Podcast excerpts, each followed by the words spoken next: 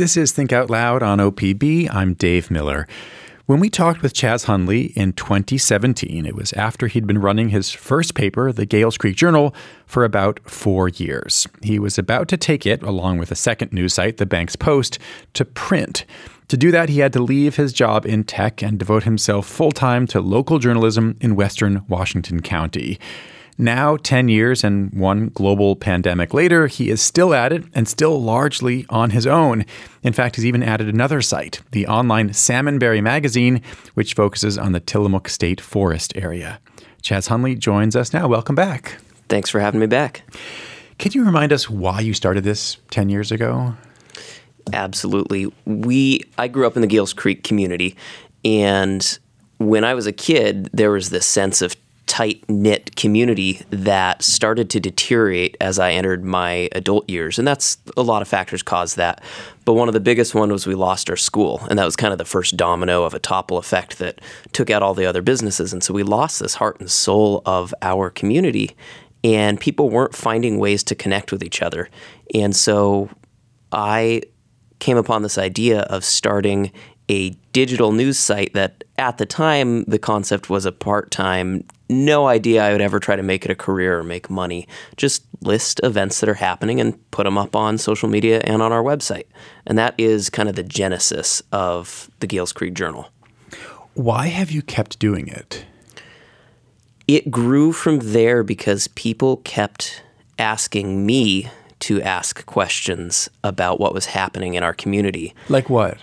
Well, it started with we have a major highway, Highway 6, going through Gales Creek, uh, linking Portland to Tillamook. And every time there was a big crash, pe- is very noticeable, and people would contact me because they knew I knew things and say, Chas, what's going on on Highway 6? And I would go, Well, I don't know. So I would contact the Oregon Department of Transportation and give them this long, rambling spiel about, Oh, I don't really work for a newspaper, but I'm trying to find out. And they'd finally just cut me off and they'd say, We don't care. Just say who you're with and we'll give you the information you want.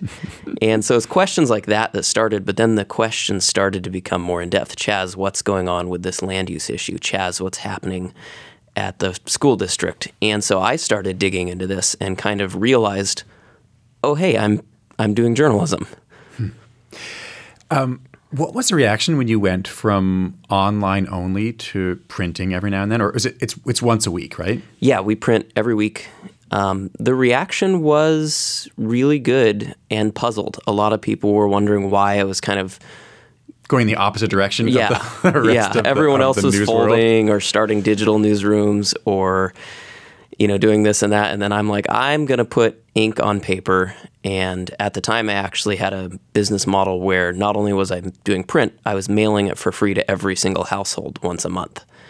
And so, yeah, we we doubled down, took an old school approach, and said we're going to do print journalism in Western Washington County. But why? Because, well, there's some practicality to it. It's gotten a little better since 2013 and 2017, but internet access has always been a struggle for rural communities. And so some people didn't have that reliable way to read our news online. And we also do have older folks who they're not going to touch a digital scrappy startup. They want to pick up their newspaper and pick up a cup of coffee and and read the news. And I can't say I blame them.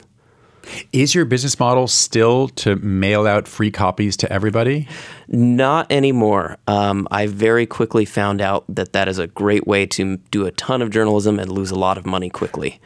Uh, so now we are we've moved to subscriber based only. People pay a fee to get it mailed through the United States Postal Service, or they pay a fee to get it digitally delivered. Hmm. Um, let's turn to some some things you've covered recently. Over the summer, there was a wildfire near Banks. What was that time like for you? Yeah, that was an interesting one.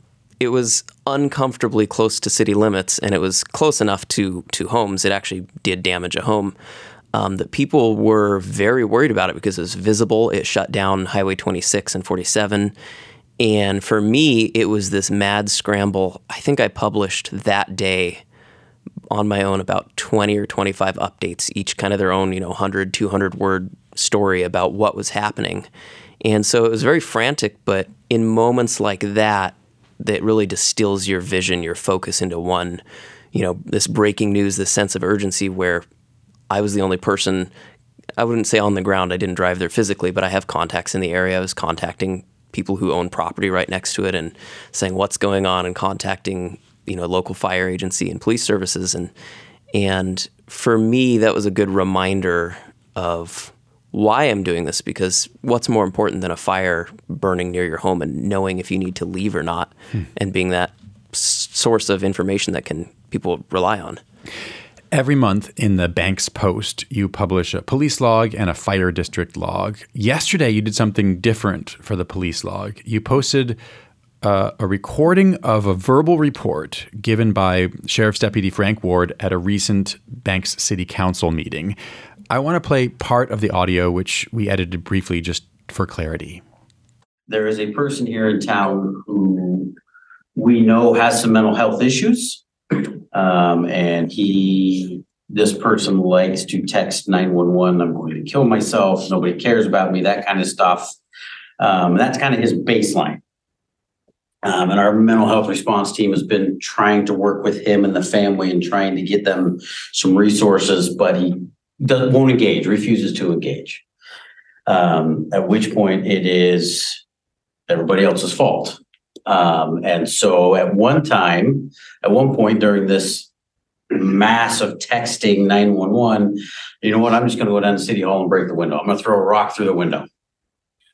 A week or so went by. And then I get a call or a text message from another deputy uh, who was here with Joe Lynn at what 10 30 at night, 11 o'clock at night, something like that. That, hey, by the way, somebody broke your broke City Hall's window. So I said, I think I know who it is. Mm. So I called him, came to work the next morning, called him just kind of on a whim because I really didn't have anything to prove it other than his text messages a week or so ago. And so he answers and I said, Hey, Mr. So and so, why'd you break the window? Oh, you guys pissed me off. I went, Cool. Why don't you meet me and I'll give you a citation for criminal mischief? So we met at we met at Arbor Park and he got a ticket and then he actually decided he wanted to engage in some services at that time. So I gave him a ride to, uh, to the hospital where he could hopefully get some help. Chas, why did you want to include that audio on your site? Well, two things.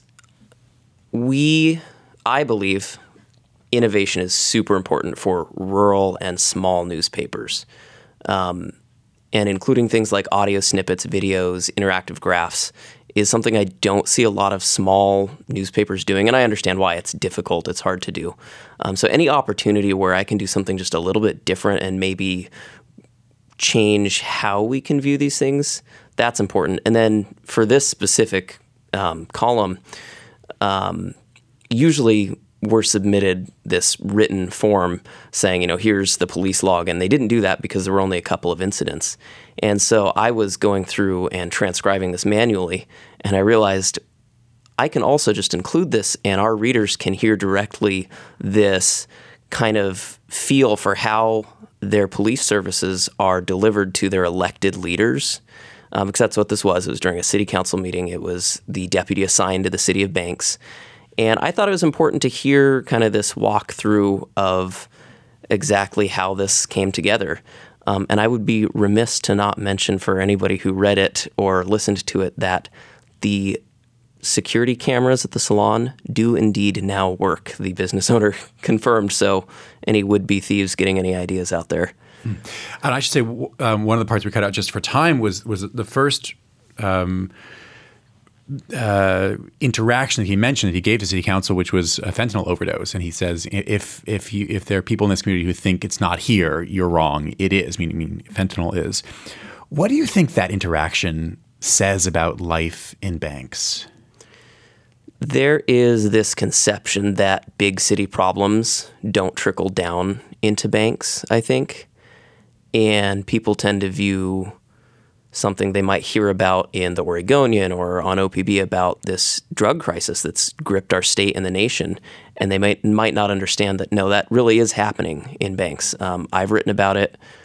It's often in the police log. There's, I think we had one time where there were like six overdoses in one month.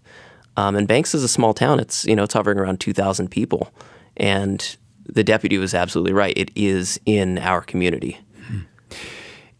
If you don't cover these stories in Gales Creek or Banks or or other communities that are even smaller, who is going to? No one. Literally. Unless there's a, a huge crime, say. Sure, yeah. If there's a big crime or a, or a fatal crash, we'll get picked up by the local news stations. Um, but the our bread and butter is stuff that nobody else touches, and it's very small town stuff. Sometimes I'm about to publish a story about a Christmas party at our tiny little library that's open once a week. You're or not the, going the one that. year anniversary of a restaurant, uh, a, a, a diner that opened last year. Yeah, yeah. Just put that one out. That wasn't in any other newspaper. What's the value of that, do you think? I think that there is, especially in this day and age where our public conversation can be a little fragmented, there's something really valuable about just the rhythms of daily life in our community being written about in a responsible and ethical way and in a way that maybe shows you something you didn't know about. There were a lot of people in that story referenced about the restaurant. They had no idea that restaurant existed, let alone that it had been here for 12 months. Hmm. The word responsible and ethical, those are also words that you used when you described um, your part of your reasons for creating the, the Salmonberry magazine. That you said nobody has attempted to comprehensively, ethically, and steadily cover the news surrounding our forest. How do you deal with a, a warts and all approach to to covering your communities, given that they're small and that I imagine at this point everybody knows you, you know almost everybody, and you're just you're there. This is this is where not just where you grew up, but where you want to stay. How do you cover the area honestly when you are so embedded in a small area? It can be really tricky. Um, a big thing that I do is disclosure, disclosure, disclosure. If I have some unavoidable conflict, for example, my cousin is the president of the Gales Creek Cemetery Association. I have to write about the Gales Creek Cemetery Association, so I put right up front, not at the end of the story, hey, by the way, I'm related to this person. Our readers can decide if um, my writing about Sandy is going to be biased because we're related by blood. Um, another thing is just being really clear with people in their expectations. For example, I'm a one man show. I have to handle the advertising side of our business and the journalism side of our business, which means if I'm going up to a business and saying, I need to write a story about something you did, and they're an advertiser, I have to understand that I might lose their business, and I'm okay with that. Um, journalism comes first. I am blessed and cursed that I don't make a lot of money doing this, so I'm not going to take a huge hit if somebody goes, I didn't like that story you wrote. I'm going to pull my subscription or advertising. That's okay with, with me.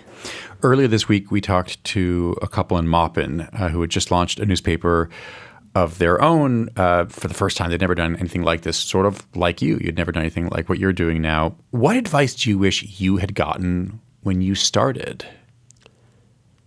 Everything takes longer than you would expect. And learn to love systems and processes. What do you mean by that?